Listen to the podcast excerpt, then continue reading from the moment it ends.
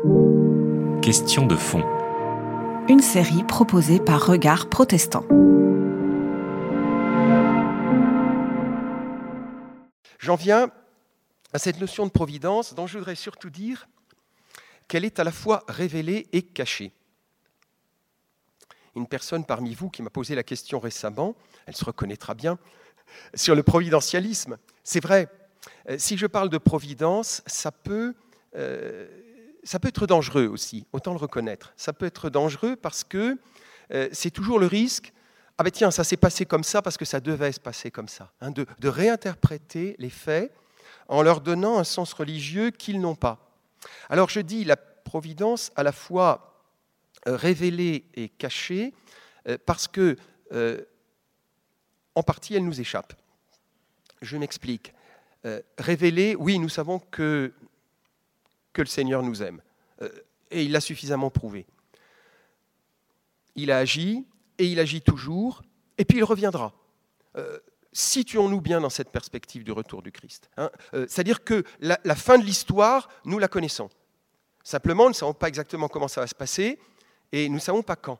Autrement dit, il y a un équilibre, si vous voulez, il y a une espèce d'équilibre entre ce que nous savons et ce que nous ne savons pas il y a des choses qu'au fond, nous n'avons pas besoin de savoir. Enfin, le Seigneur a pensé que nous n'avions pas besoin de savoir. Alors, il y a dû révéler, il reviendra.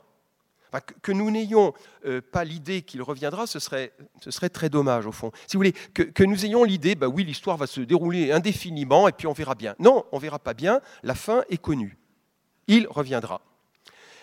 Mais euh, ce qu'il fait exactement euh, dans l'histoire et dans nos vies, nous ne le savons pas, euh, ou pas toujours, ou euh, rarement. Alors, je, voudrais ici vous rappeler l'idée du secret. Hein. pour Augustin, la providence, c'est secret.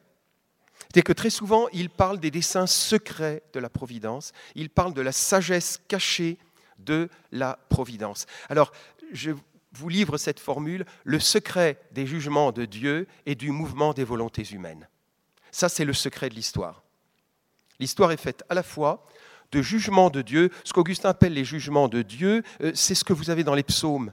Hein. Dieu agit en jugeant. Hein. Ce sont des, sont des actions ponctuelles de Dieu dans notre vie.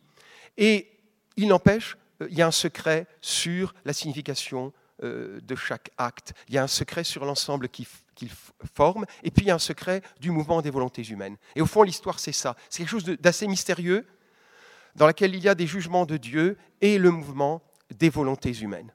Autrement dit, nous n'avons pas besoin de tout savoir. Nous n'avons pas besoin d'interpréter chaque, euh, euh, événement. Hein. L'incendie de Notre-Dame, à la limite, n'a pas besoin d'interprétation. En revanche, une chose est sûre, c'est qu'après l'incendie de Notre-Dame, il faudrait être encore plus chrétien pour que l'Évangile soit annoncé et pour que euh, justement la finalité de Notre-Dame, ça soit bien la finalité de notre vie, c'est-à-dire l'annonce de l'Évangile. Pour l'Église, ça donne ceci. C'est un texte que j'aime beaucoup. J'ai cité ce texte-là euh, à la mi-octobre dans une réunion de, catholiques euh, à Paris. C'était assez amusant parce que il y avait beaucoup de catholiques qui disaient, ah là là, avec toutes les, tous les échecs que nous avons, euh, nous allons manifester pour ceci, pour cela, ça ne marche pas, euh, il y a des tas de lois qui se font et qui, euh, et, qui nous gênent et qui sont des, des, ruptures anthropologiques, etc. Je suis tout à fait d'accord avec la gravité de ces ruptures, bien sûr. Simplement, il ne faut pas euh, se laisser aller. Et puis il y a quelqu'un qui dit dans la salle, euh, moi j'en ai assez qu'on me parle de la croix du Christ et puis de, euh, de l'humiliation, moi je veux gagner. C'est intéressant parce que moi c'était dit très franchement. Et à ce moment-là, bon, je n'étais pas du tout intervenu dans les débats, j'étais dans la salle hein, tout simplement, et j'ai cité cette phrase d'Augustin. la cité de Dieu qui chemine en ce monde, donc, si vous voulez, euh, tous les vrais croyants, euh, qui en grande partie sont dans l'Église, reçoit des succès pour sa consolation, afin que les échecs ne la brisent pas, et des échecs pour son entraînement, afin que les succès ne la corrompent pas. Ainsi agit la divine providence. Alors, je vous livre cette phrase parce qu'elle est à la fois consolante et régulatrice au fond, que nous sachions trouver dans les succès les consolations qu'il faut pour ne pas craquer. Et dans les échecs, ce qui nous évite d'avoir les chevilles qui enflent. Si vous voulez, cette phrase-là est appliquée aux amis de Dieu en général, hein, à la cité de Dieu dans l'histoire en général. Mais nous pourrions l'appliquer à chacune de nos vies.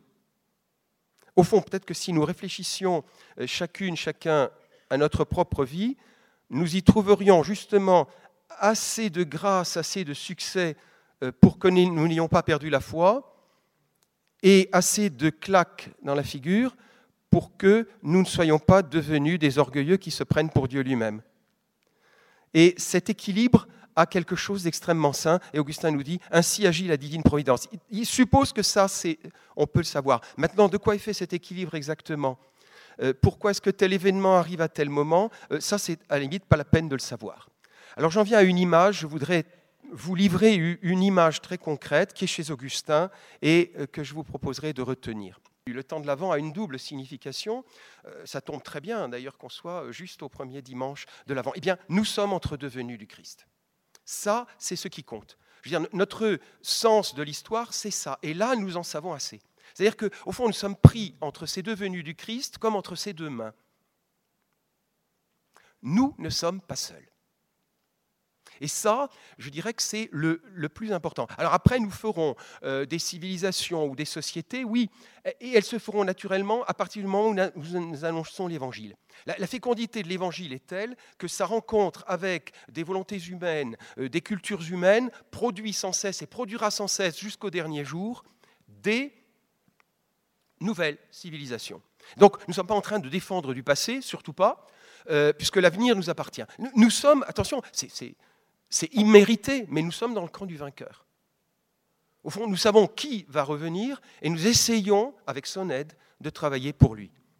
Autrement dit, euh, restons dans cette perspective de construction.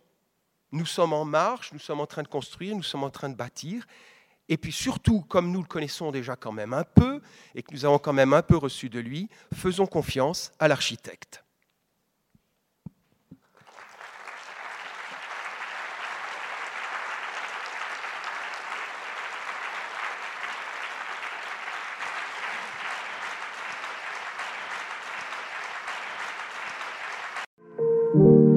C'était Question de fond.